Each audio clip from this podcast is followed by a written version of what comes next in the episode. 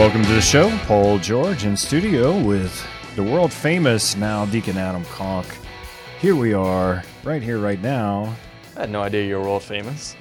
Me neither. And speaking of, in the corner today, producer Chad. Producer not. corner. Yes. So producer Chad actually made his debut when you and I, Adam, were doing the morning show every Gosh, morning. this seems like a lifetime ago, huh? Didn't we? And we brought producer Yeah. Chad on. Yep. Yeah. Producer Chad produced two or three shows. I don't know something. Like I think that. just one. Okay, but he was so good at it. We're like, we gotta have this guy all the time. Basically, he had nothing else to do, like, and so he's just he's been like that puppy that just stays around, and Oh. we just keep feeding him. Thanks. Actually, we don't even feed him. but, but here's the deal. Like, here's what's funny. I've never been fed. Here's what's funny is that we gave him the title producer Chad. He doesn't actually produce the show.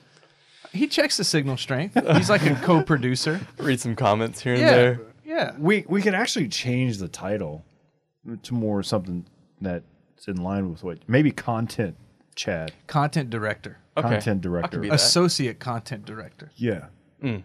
yeah, Associate content director. co co content director. yeah. Content.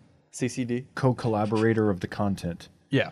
Yeah, I like the longer title, to be honest. It makes it sound more important. Really? Yeah. Okay. Yeah. Yeah. I'll take it. So, which he's supposed to bring in content, which he doesn't anyway, and and then he gets in here, and then I think we we're start talking about supposed to. but- So anyway, welcome to the show. Glad you're a part of it on the podcast, on radio. We're having a good time here in the studio. But we got a lot of really cool things to talk about today. Um, and as always, you know, uh, we start the show at some point with a "Have you seen?" What did you say? That is so interesting. Are you for real though? All right, Chad. What All do right. Yeah. So this we week? briefly mentioned this before recording, but Paul hasn't heard, so that's that's all that matters. Is that there's a giant Saharan dust cloud. Hmm. It's from the Sahara, which if you're not aware, That's in Paul, that's Africa. in Africa. Yeah. Sahara Desert. I, Yeah, I yeah. know The that. whole the dust cloud's so big that we today I've seen it. here in Louisiana. really. Yeah, like you walk outside, there's a big haze from the dust cloud. You can see it from space. Hmm. It's it's 3,500 miles long, which for reference, that's from Miami, Florida to Seattle, Washington, is 3,300 miles. So it's just this like wind got this dust cloud going so huge, Yep. and it and it just lifted up into the sky, and then it's traveling. Yes. It's basically like a floating continent. yeah. It's just huge. It's huge, and they're calling it Godzilla. I think there's a real name for it, but they've been calling it Godzilla. That would be a good like hurricane name or something. We've got down to the oh, G's. oh man, how cool would that be? Hurricane we always get to the Godzilla. G's. I mean, this is so in line with like where everything's going Dude, in our wow. world with we like have locust. locusts, pandemics. Now we have dust Dude, clouds. What like, if are the we, dust are we cloud coming to an end? hampers cor- coronavirus? Go to confession, guys. Like, what if the dust cloud? Like, what if it kind of kills it? I don't know. It's up in the know. air, right? So what if the sand just Mm-hmm. weighs it down for like a week? Yeah, Pretty they, neat. they said the summer Yeah, would. we kill- definitely have to wear your mask outside. They said the sun, the the um, you know the summer, the heat would kill the the corona, but the rona's coming back. No, dude, it's feeling tough. I know. But anyway, this dust cloud. Okay, so how fast does it travel? Do you know? So I don't it's know. the It was size the- of basically of a Right. continent. Yeah, I mean, definitely as big as a continent. It was in the Caribbean just a few days ago, so I mean, Yeah. it's, it's kind of rolling. Yeah. It's like a whole layer of air Is it is it just air crazy. that's dusty? It doesn't do any damage or anything. It's just kind know. of a To your ha- lungs, yeah. haze. That's about it. and yeah, it makes it hazy outside. Well, it's not toxic. Uh, no, if mean- you have some if you have some respiratory illness or whatever, it's probably best for you to stay inside. They've Okay. got bad allergies. or- Yeah, yeah, yeah. Okay. So just quarantine for the quarantine and for the dust cloud. Yeah. They had one 50 years ago apparently, but it wasn't as bad as this is. Really? Why This didn't they name it like awesome. something Yeah. more creative I than mean, the Godzilla? crazy like, things going on this year. like Dusty, Godzilla's pretty good. I don't know. Dusty, Dustin, Dustin. Dustin, the, the dust cloud, Sahara the dust cloud dusting. Mm. It's something. That's crazy. Yeah. And I didn't see that coming. I just got to be honest with you. No, I mean, I mean, all the things we want. I mean, UFOs are next. We talked about UFOs a few weeks ago. There's some sightings, or you know, what they Right. Thought were sightings. Now, when I lived in Arizona, it's the first time that I ever lived in the desert, and you, it really is a desert. And they basically just, you know, Phoenix is just basically concrete poured over desert, you know. And it's not only hot there, but it's even hotter because there's so much concrete, you know. Right. obviously very arid. Um, but they would have, you know, these dust storms that would fly through and you couldn't see, you know, at all. And then what they would call, you know, a sun devil, which was like these little, you know, tornadoes, dust tornadoes that would like fly through the air. Really cool, kind of scary and weird, particularly if you're not from the desert and you don't grow up Wow. seeing those. So you didn't have like a lawn or anything, like no green grass. No, some people would have, you know, plant some like- sod, but yeah. uh, you'd have to water it twice a day.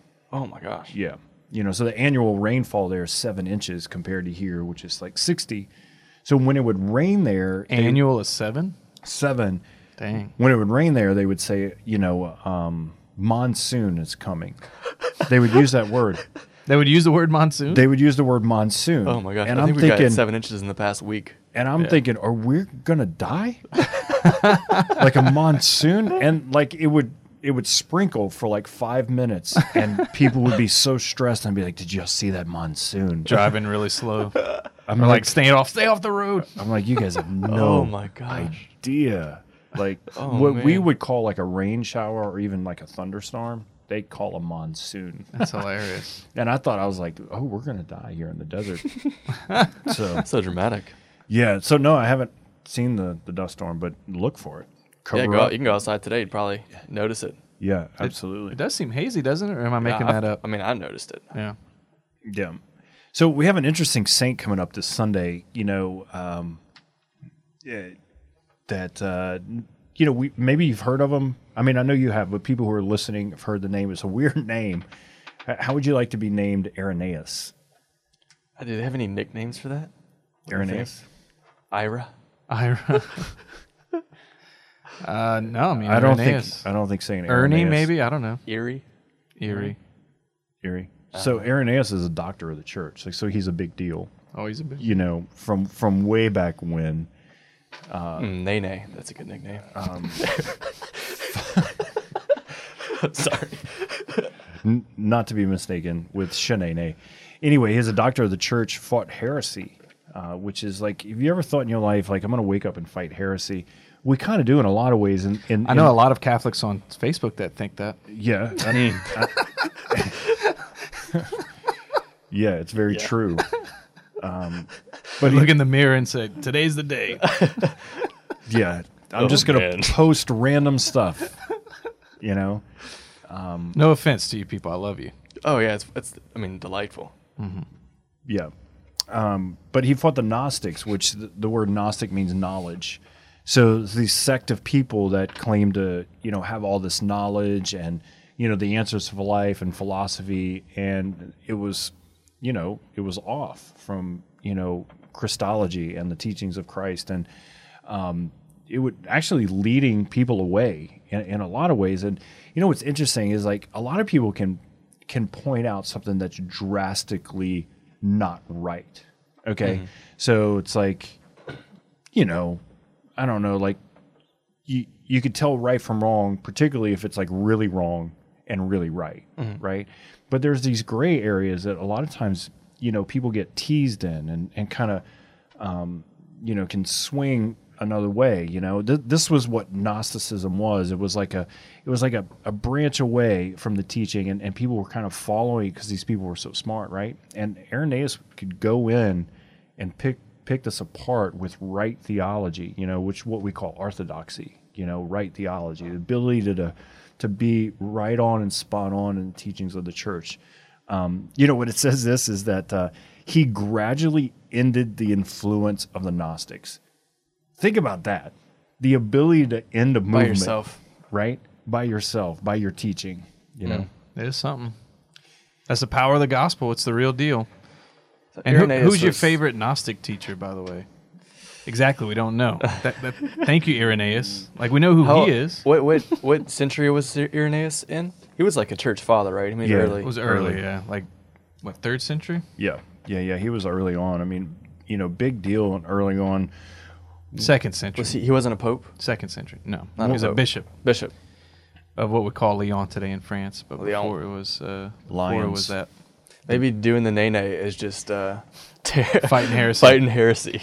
I think Do Honestly, though. I think this is something we need to reflect heresy. on in today's church is is kind of what heresy is and isn't. There's a there's a tendency in some church leadership to uh, take these as analogies for moral behavior. So, for example, um, there's a rather famous one. I'd not, rather not mention who it is, but you're saying like modern day Gnosticism is when Catholics live like such and such.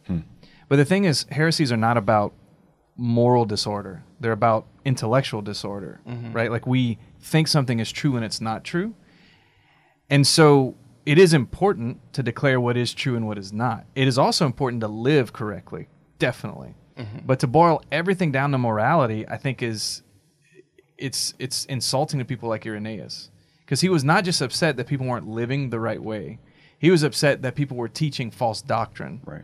And it's almost like you're not allowed to get upset about that anymore, mainly because a lot of people that do get upset go overboard with it and become jerks, which is not Irenaeus either, or they become cowards. So, you know, sometimes that happens too.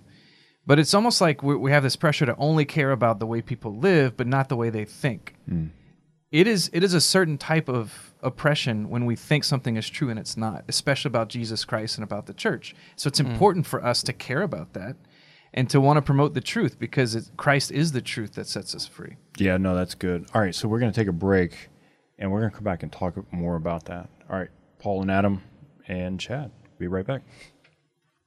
The Paul George Show is made possible in part by our partners at Solidarity HealthShare. Solidarity is the Catholic solution to the healthcare problem. Are you paying too much for your healthcare cost? Solidarity HealthShare is a healthcare sharing ministry which provides an ethical way to fund healthcare costs while protecting and practicing our Catholic beliefs. Best yet, Solidarity HealthShare's members are exempt from the fines and penalties in the Affordable Care Act. Visit solidarityhealthshare.org. That's solidarityhealthshare.org.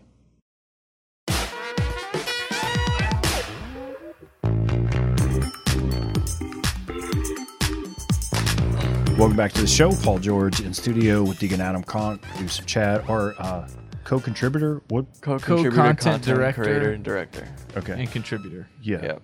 Absolutely. As many C's as you can fit in there. Yeah, so we're talking about Irenaeus. Actually, uh, his feast day is this coming up Sunday, um, which would be the 28th of June. Irenaeus, early doctor of the church, second century bishop in Lyons, um, fought the Gnostics. You know, the word Gnosticism comes from the word knowledge, which to name yourself knowledge is very egotistical right? Like think about the ego of just saying, you know, we're we're knowledge, you know, we're all knowledge, right?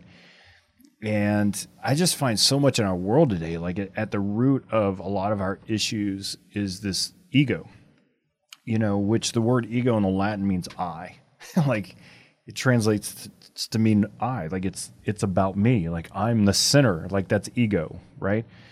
Um, and you know, like you were saying, Adam, in the first segment, is you know, Irenaeus wasn't just concerned about the, you know, the moral right, uh, morality, people living right, but thinking right, right? Because the ability to think right helps us to live right, and the two are connected. You can't separate the two, and you know, the more that you're, you think right, you think in, you know, um, in line with with the teachings of Jesus, and th- it, then it then it connects to your moral life and, and your moral understanding. So so so the two are connected, uh, and he was interested in both, right? But his his fight with the Gnostics were about the right thinking, and what you see in society. I know you guys know this as well, and people who are listening is the gray areas where people get lost. You know, it's like, hey, uh, it's not right to kill someone. And everybody's like, oh, okay.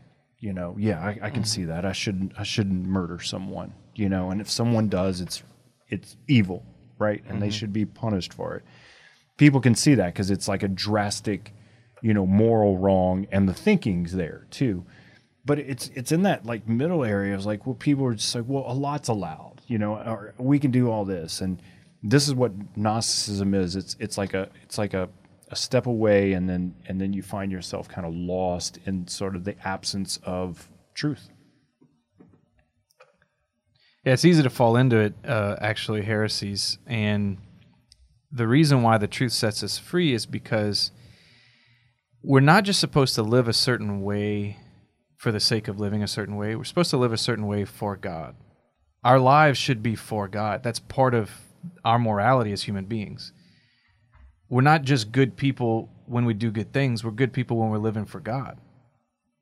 You see what I'm saying? Yeah, and when we, we start to sorry, I know you finished in your thought, but when No, we no. start to have uh, our our perspective starts to change a little bit as we begin to take on the worldview of the church, right? I mean, like we start to believe as the church believes, and the way we look at the world changes. But it also sort of makes, uh, I, I guess, God moves into that and makes morality almost a little bit easier, and a little bit, yeah, I don't know. It becomes easier to conform to the church, and find the joy that's there, the peace that's there in living for the church. You know, does that make sense? Yeah, and that, that's why the foundational disorder morally is egoism. It's the original sin. It's I'm not going to live for God uh, or others. I'm going to live for myself. Right.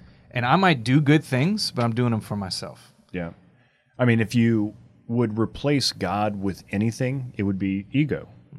But if you could replace ego with anything to set you free, it would be God. Like, the, like it's like one or the other. And I think we all know what it's like to fight the I, right? The the selfishness, the me, uh, the ego inside of us. But the more and more we allow God and His grace to intervene in our life, to become a part of our thinking and uh, not only our mind but our heart, the more the ego is set aside, you know, our lives become centered around Him, and then thus it becomes about loving others, serving others. We see in the world just a very egocentric society. You know, it's all about me and my benefit, right? And then with the advent of social media, we can be so egotistical and about us and not be in front of people. So we can kind of hide behind the the the foe of social media and just throw sling arrows and just make it all about, you know, my agenda and what I want. And it's dangerous.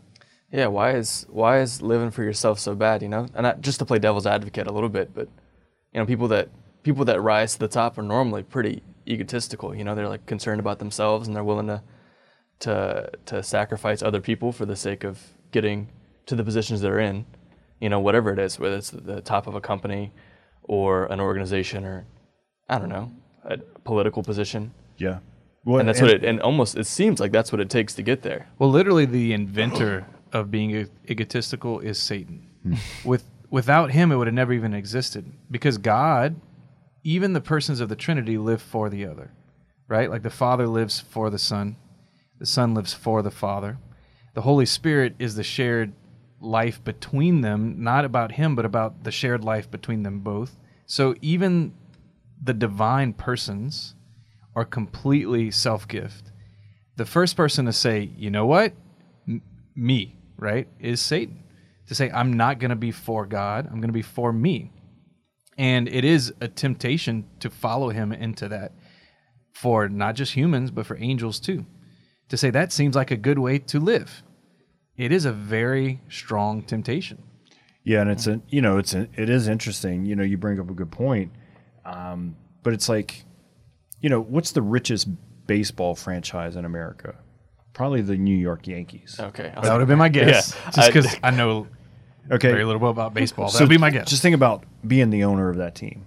Okay, Mm-hmm. so if I would ask most people who was the original owner of the Yankees, most people wouldn't know, right? Like I, I don't remember. Mm-hmm. Now I'm sure that person climbed to the top was super wealthy. Now I don't know anything about him. Um, but if I had said, you know, who remembers Mother Teresa, M- everybody would raise their hand, even people who weren't Christian. You Mm-hmm. know, and you're talking about a woman who died with no money, you know, no power, uh, and died with the poor, you know, you know Yeah. serving the poor, right? She made her whole life about God and other people. And oftentimes when we think about success and climbing the ladder, we think, well, I got to be a certain way. And, you know, my ego is going to get me there. And those people just seem not to be remembered, you know, and those people's falls seem to be really, really hard. And um, the folks that center their life around God, God being the center, and serving and loving other people seem to just, you know, be more at peace Yeah. you know more happy more more um, you know grounded in truth and you know th- th- this is the the the fault of heresy of egoism, of Gnosticism, is that the whole thought process is about me. It's about what I think. It's about my knowledge instead of really opening ourselves up to learning and growing and being fed, you know, by the grace of God, you know, the Holy Spirit, and realizing that without God's grace, we are nothing. You know, our, our we're, we're nothing, you know, without mm-hmm. God. And I think it's good for those who are spiritually maturing, those who are on the road, to remember that this is not like a one and done fight with the ego. In fact, I've found in my life that God has not trusted me with certain graces or certain things until I was ready to not be about myself. Then He hmm. trusted me with those things.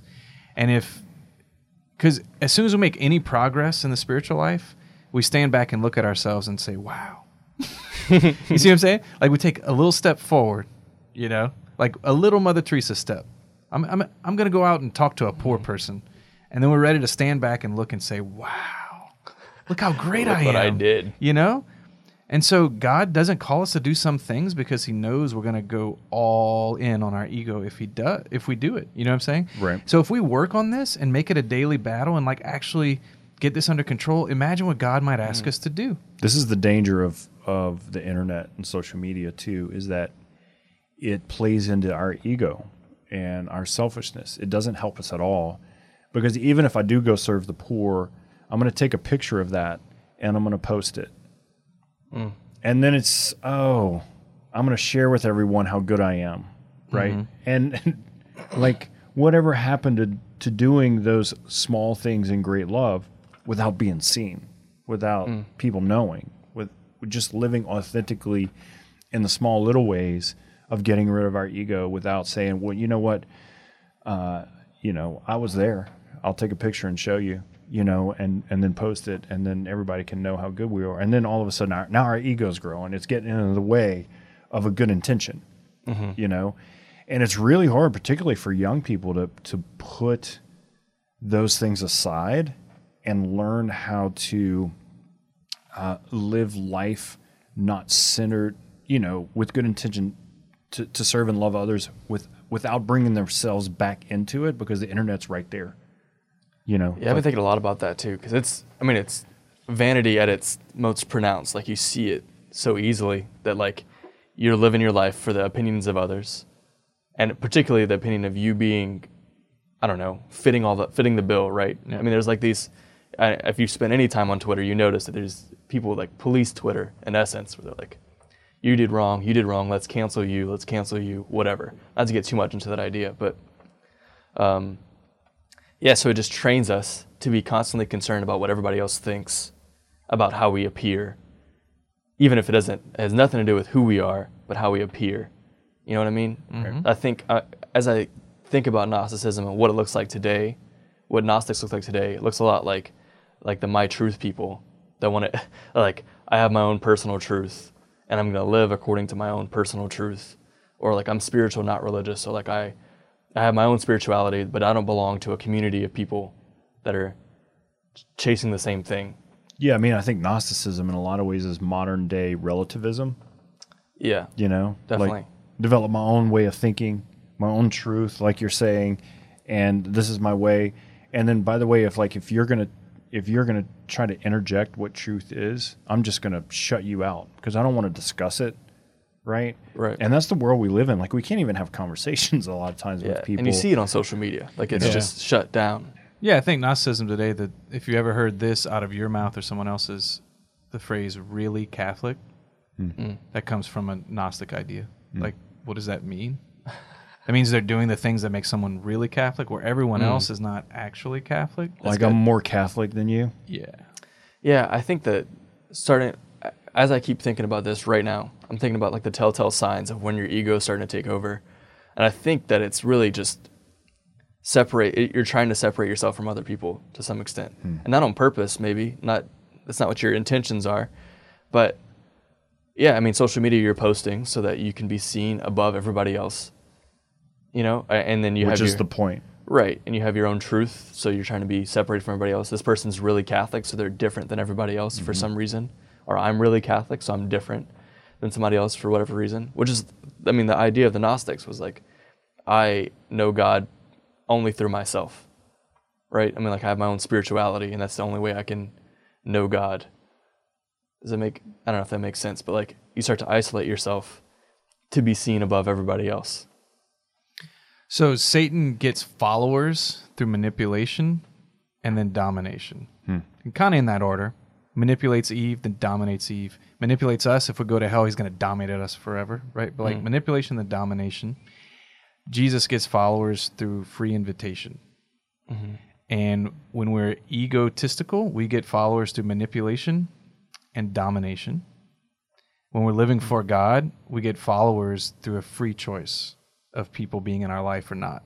Hmm. And we're okay with them being in our life or not, or liking us or not, or whatever. Like, that's, it's your choice if you're going to be my friend. Like, it's fine. If I'm egotistical, I'm upset if you don't like me for some reason hmm. because it's one of the way I like I live for myself. I live to get followers, you know. And on Facebook, how do you get followers? Yeah. On Instagram, how do you get followers? Hmm. You either manipulate to say something that is true that isn't true, and so now you manipulate people, or you dominate them. I'm going to shut them up with my argument or my. Mm. I'm just going to be so loud that no one else can speak. Mm. Mm.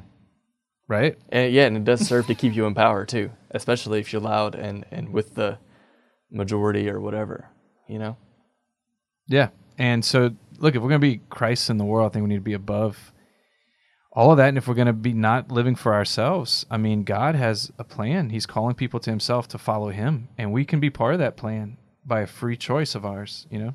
Yeah, so here's a, a good question. Like even like if it, if you enter into the social media universe or just your neighborhood, you know, with Jesus, do you lead with uh, I seek to be right or I seek to love the person first?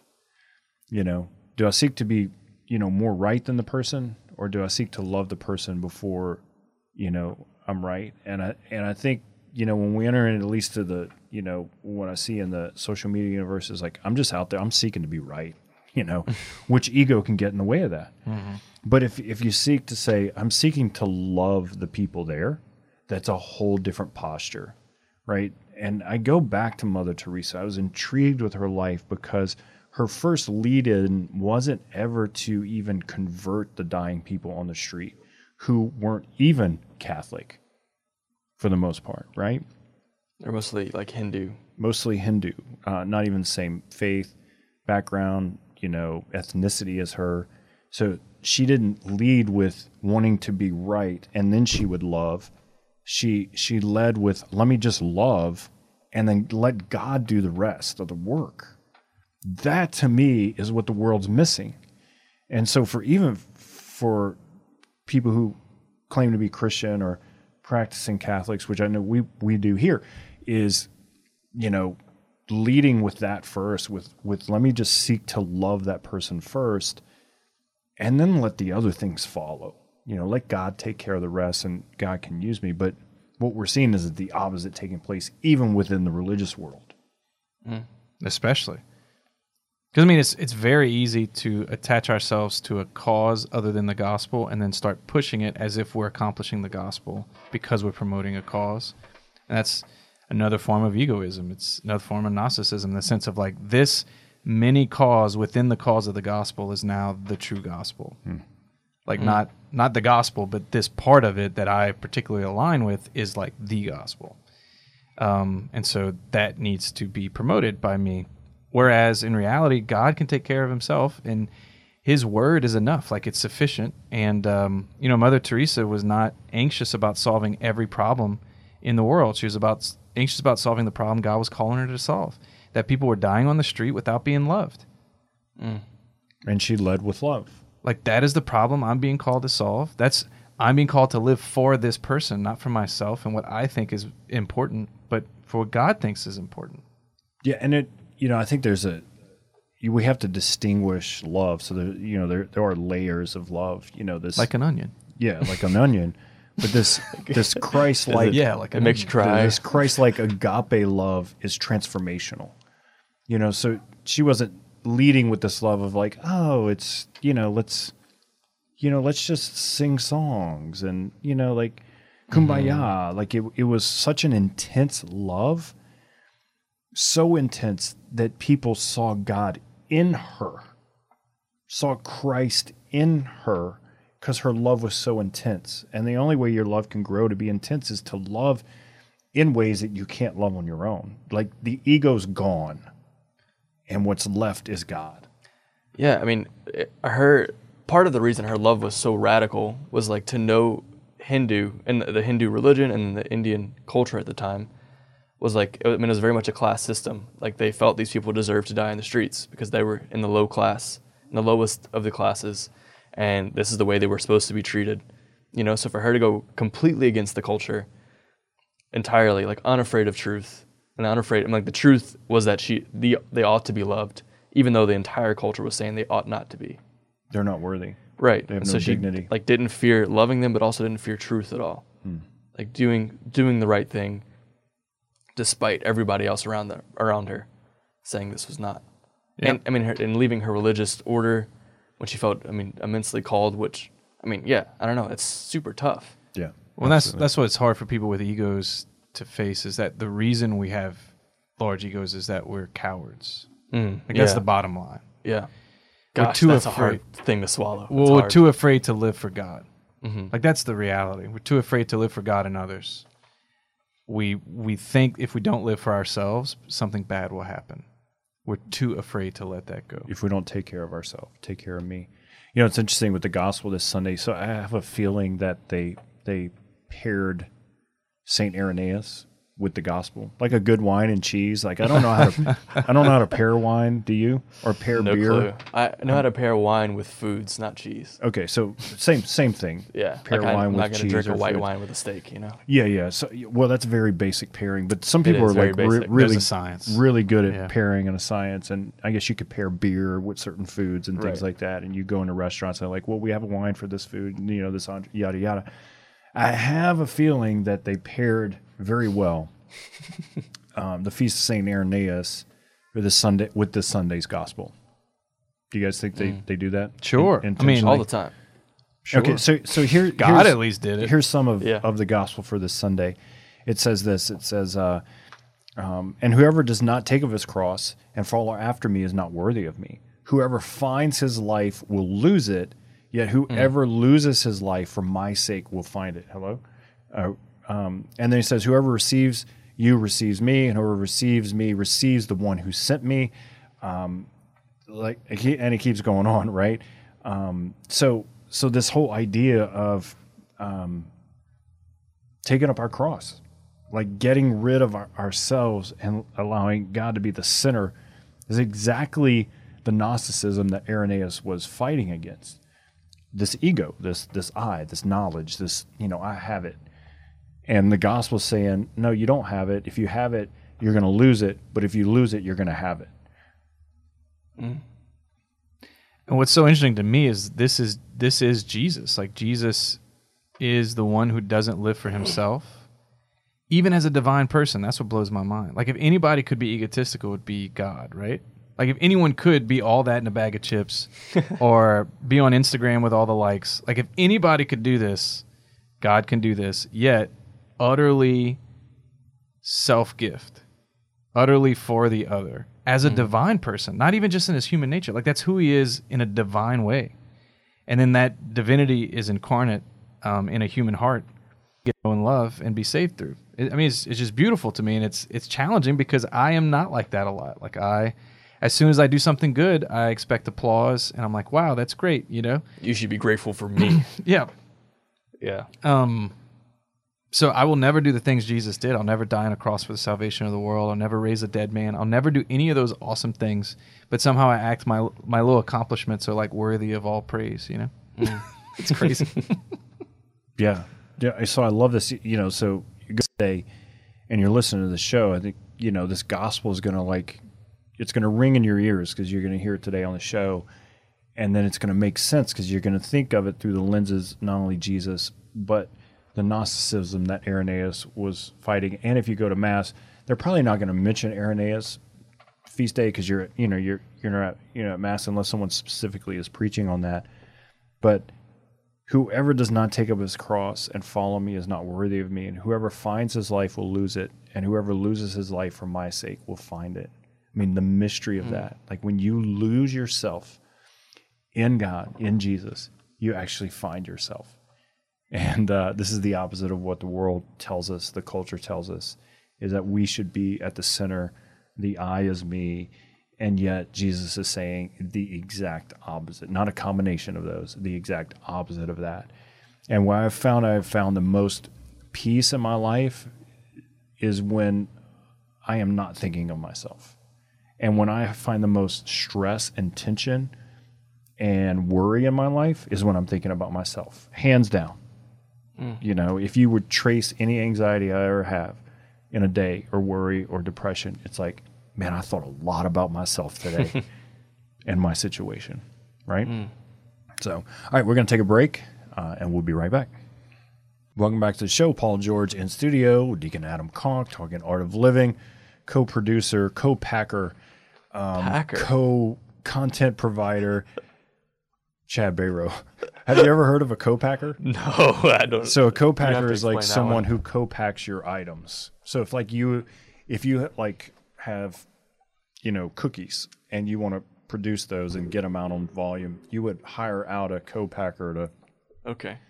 To make and pack those cookies and ship them for you instead of buying your own like huge industrial warehouse type thing. Okay. You would outsource the co-packing. Thanks for the explanation. Interesting. Yeah. I'm glad you explained it. Yeah. I was confused. I, watch a lot of business shows. It's kind Gotcha. of Really? yeah, it's kind of my, my weird Okay. my weird fascination. That's fine. Mine's home re- home renovation. Home renovation. Yeah, dude. I just I don't watch it ever, but if I if I get started on it, I just want to like Chip and Joanna. You're all in. Oh yeah, I don't know why. It's just I just love it. I'm like Jack and Diane. Beautiful thing. Jack and Diane. That's an old song. Do you It remember is. that song? I do know that song. Jack and Diane. Yeah, that one. I think they made a, a remake of it recently, and it's like a rap song. Or Yeah, I can't do that. no, I'm i not got to go fan. with the 80s hit. No, it's just wonderful. What is it? John Cougar Mellencamp. That's Yeah. who sang it. Yeah, it's good that you know that as a young, young, A young buck. young, I co- do. young co-packer. My parents. That's my parents' kind of music. I think they call it dad rock now, but uh, it was soft rock Dad back rock? in the day. Yeah, I've been Seriously? hearing it called dad So rock. everything's am- just dad jokes. I am dad high- shorts. I am dad highly rock. offended right now. You're oh a no, dad. you triggered Paul. Look out. I am into dad rock apparently. yeah, you are. You're a dad. Oh, totally. That's. I mean, I've only heard it called that once. I thought it was perfect. Like, this fits. this fits.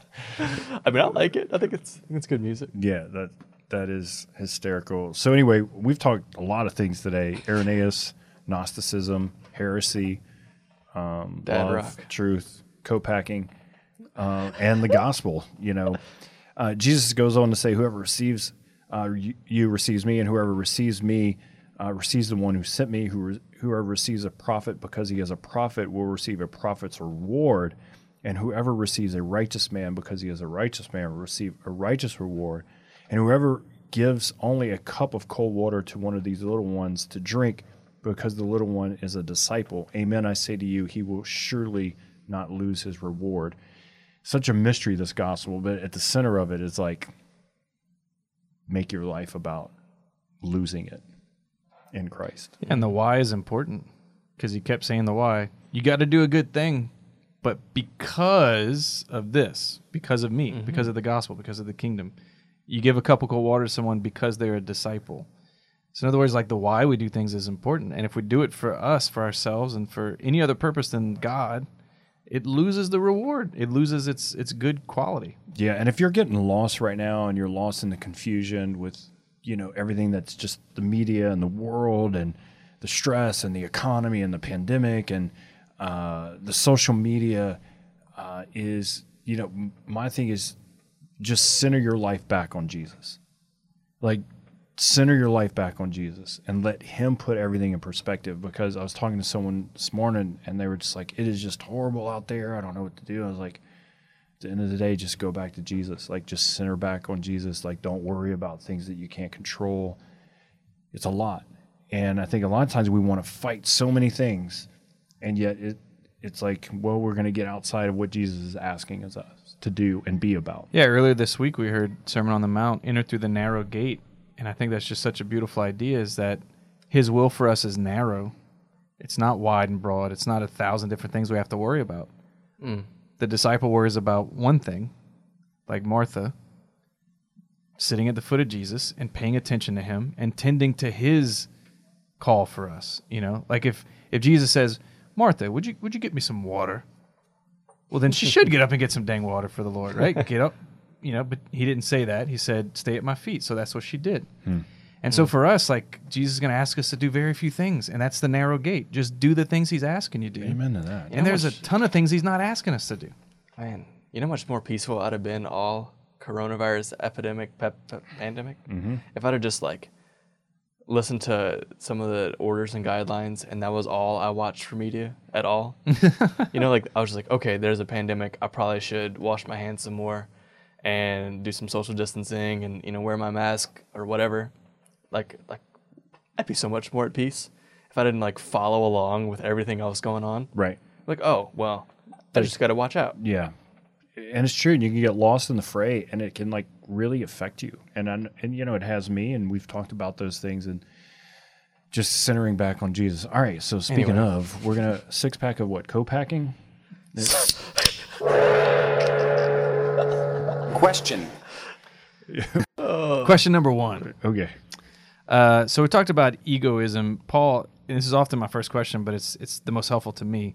So, what are some like red flags we can see in ourselves, either in speech or behavior, to say we've got an ego problem? In other words, like this is affecting the way I live my life. You know what the funny thing is, is that most people who have an ego problem wouldn't admit it because their ego wouldn't allow them. You know, connected to ego is pride. Like, I don't have an ego problem. You know, like nothing about me. So, and then the other problem with that is like I would say is like, well, then ask someone else who you trust if you have an ego problem. But the person with the ego problem won't ask anybody else. You know, so it, it's it, it's it actually really is hard. tough cycle. I think it it really becomes. I think people who have an ego problem know what it's like to hit rock bottom because they understand that their ego has just just cause them to hit a wall. And then they just kind of bounce back up and you know keep doing it. So w- when you do hit that wall just realize like there's another way you know and there's a better way. That's what jesus came. He just didn't come to provide an alternative okay? Let's just get this clear. Jesus doesn't provide an alternative route. Uh, and d- Jesus doesn't say it's this way or this way. Jesus actually provides a new way of living, a totally new way, right? He doesn't say, well, you know, you guys are right and you guys are wrong, so everybody go this way. No, I'm the way, the truth, and the life. I'm providing a whole new way.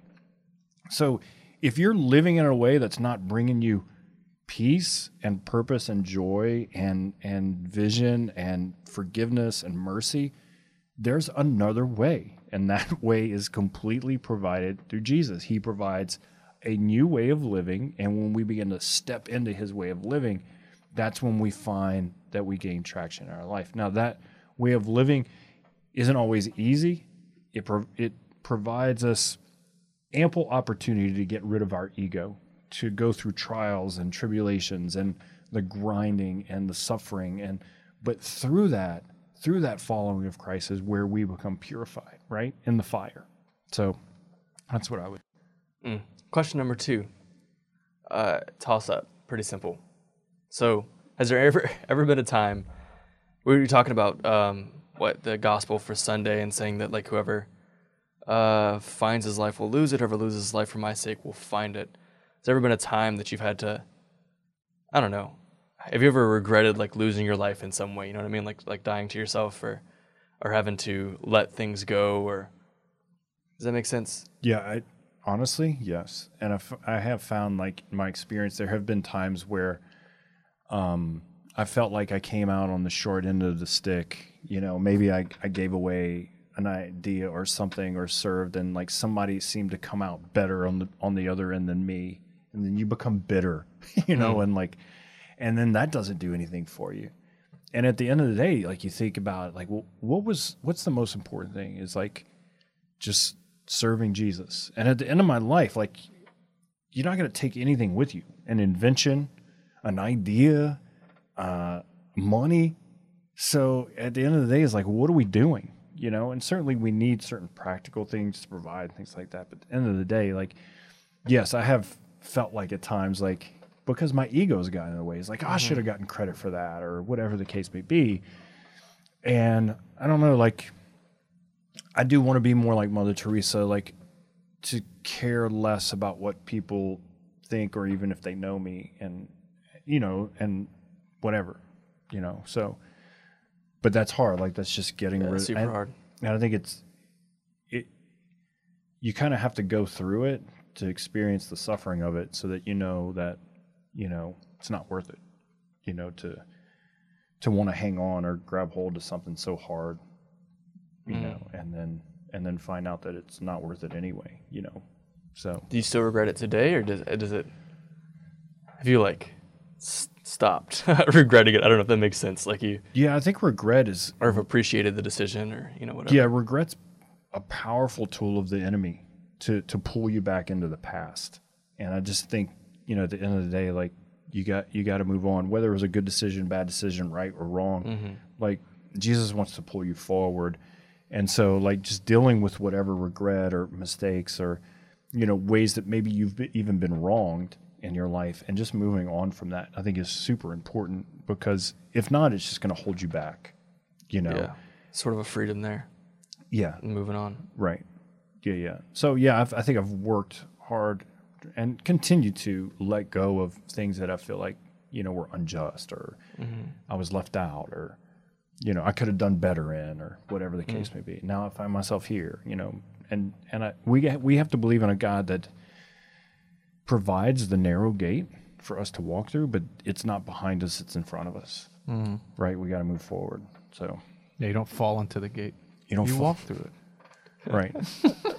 Back to number three. Uh, so tell me about this relationship between egoism and marriage, as you've worked with couples and and prepared help prepare pe- people for marriage. Um, how prevalent of an issue is this, and how much does it affect marriages? I remember uh, one of uh, the mentor of mine when I was discerning marriage when I was young, and he said one line I'll never forget it, and I hated it. I hated him for it. And he said, um, "You know, when you're discerning your vocation, discern the vocations that's going to call you to holiness the most." And so, you know, I sat back and I thought, well, I I think that's marriage, but I don't know why. And then I got married, and then I realized why, right? Because like the art of a vocation is to get rid of the ego. If you're actually living your vocation right, religious vocation, marriage vocation, it is the absence of you, and it is about the other.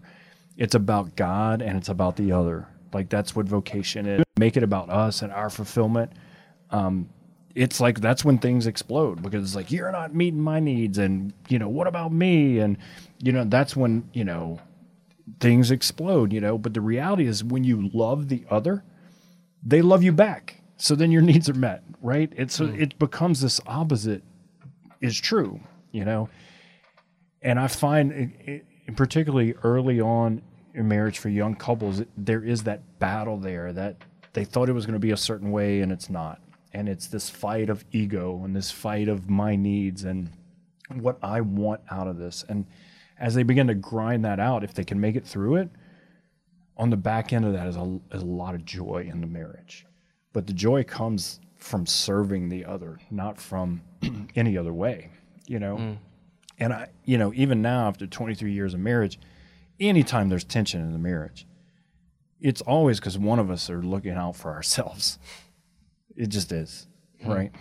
You know, and and we all have a selfish tendency at times. We're human, but to be able to to go back to God and repent and to refocus and reorient, man, I don't know what I would do in marriage without the ability to do that. You know, God, I am so sorry. I got in the way here and I totally ruined this. And to be able to go back to my spouse and apologize, I got in the way. It was all about me and I'm sorry. Man, there's a lot of freedom in that, you know? But ego would say, it's all you. You're the problem. You're the issue. You need to change. And man, that doesn't go, it just doesn't fly in Doesn't vocation. anywhere, yeah. You know, and that could be a religious vocation too yeah. you know, and any holy priest or uh, sister, religious, non UC, like their vocation is about the other, you know, and that fight to make it that. It's beautiful. It is. So, yeah. It is. Question four. So it's related to marriage, but I'm gonna do a little roundabout before I get there, if you don't mind.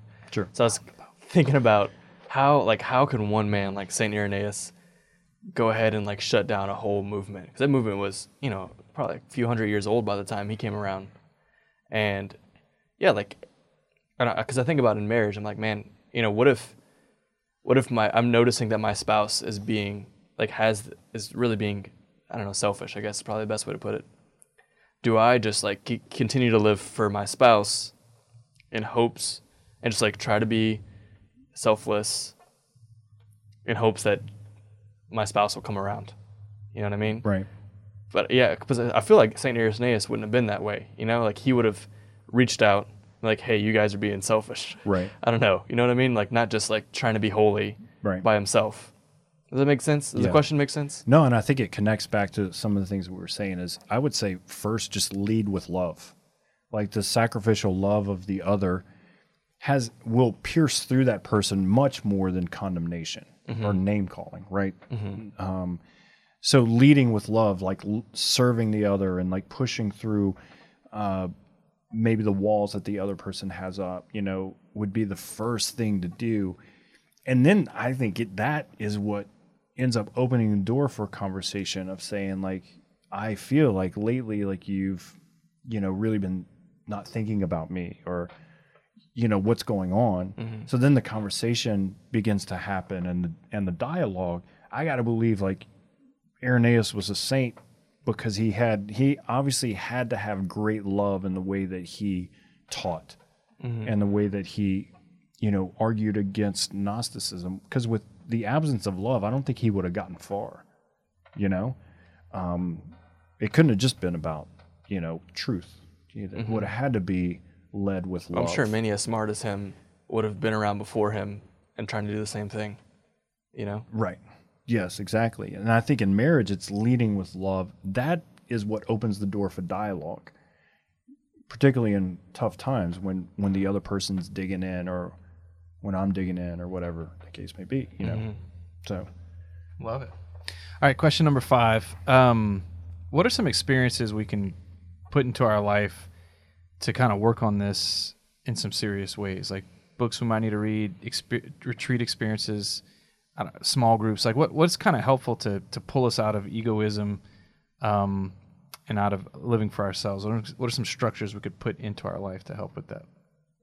I, I do. You mentioned retreat. I think sometimes when I need a total like reset, you know, retreat is really good for me. And it's discerning what type of retreat, you know, it would be a good reset for me to reset my life and focus on the things that are most important, particularly God, obviously at the center, and and that relationship driving, you know, everything that I do is important. But I also think like accountability. Like I need guys in my life to say, dude, you've been really selfish lately. Like when you're talking about your marriage right now, it sounds like you're actually wrong, not her. Like I I need that in my life. Like you seem really down lately. How's your prayer life? Well, not good. Well, that's a reason. You need to get back on track. I need that in my life. You guys need it. We all need it. And you know, it's different on how it works for all of us. You know, what what worked for me with accountability and you guys are and people listening, but man, if we don't have people calling us out to truth and living the way God wants us, then man, if I'm relying on myself, I'm done. Right? So those are two big things for me. You know, mm-hmm. and obviously the normal rhythm of the ch- church life of the sacraments and, you know, mass and confession and prayer, obviously. Without prayer, like I, I would man, I would I would have I fly off the road, man. Like I'm like hard right turn. Without prayer, I don't know about you guys, like hard right turn through the ditch in the woods. you know, calling the wrecker. You know, I feel that way about confession, especially. Come pull me out, Without regular know? confession, I feel like I'm all over the place. You know? Yep. Wide is the road. yeah, No, I mean, right. especially since ordination, to be honest with you, one of the, the principal graces personally of ordination was for some reason, waking up early became easy, where Hmm. like for years, it was not. Mm. And I know it's a grace because I did nothing about me changed other than that. um, but like it became easy to wake up. That's Like, awesome. what the heck? Like ever since it's been a month of waking up early easy. And my prayer life is What a gift. yeah, and I mean it it it shows how much necessity there is for what God is asking me to do in my ministry that I actually pray well every day. Um and so yeah, night and day difference That's and uh especially ego wise. Because it's weird cuz having the the prayer life I've had, I've never been more aware of my own shortcomings and imperfections because there's like so many, but like I'm aware of it a lot more. So in, you, in a way, it, it can seem like I'm more egotistical in that I'm focusing on myself, but it's made me rely more on him because I know if he's asking me to do these things when I have all these imperfections and faults, like he's gonna have to do it. So it, it's a weird experience. That's awesome. There's something. I'm sorry. Are you gonna say something? No, go ahead. Oh yeah, there's something to that. Uh, to the like taking on. I mean, the diaconate has its own graces, right? But something to taking on those those like roles of leadership, whether it's in your family or in society, that like make you really hold yourself accountable. I remember when I decided to lead my first Bible study, and I had, I was up until that point I was partying a lot. I mean, a lot. My my freshman year of college, and going out to bars and drinking and smoking and the whole thing. Uh, and I remember taking on my Bible study and going to a bar for the first time after that, after taking a Bible study on. I'm like, oh man, what if one of the guys show up here? I was like, they can't see me doing that. That'd be like a terrible example for who I'm supposed to be. And that was like one of my main motivations for for like starting to, you know, maybe that's not the best motivation to have, but it was, but it's what I needed. Yeah, Personally. no, it it causes self reflection, Yeah. and you know, you know, when you were saying like your prayer life has caused you to really self reflect, that's not ego of like thinking of ourselves. Prayer actually, you know, causes us and asks us to self reflect and say, in what ways have I failed? What ways have I sinned? What ways do I need to grow? What ways do I need God's grace? Right? If we don't self reflect, then we can't we can't open ourselves up to the realities of where we need mm. you know God to move and work in our life. So it's not ego, it's actually asking the opposite. How do I get rid of my ego? You know, and I think that's important in prayer is asking how do I get rid of me? All right, so I think we did five questions. We're going to have to end the show. so, Five pack. so five co-packers of questions. So the anyway, other one's for God, not for us. Right. We'll, right. we'll ask the sixth question on the Facebook feed. So anyway, thank you guys for listening to the show and uh, being a part of us and the radio show. Thanks for supporting the show discovertheartofliving.com. And we'll be back next week. God bless.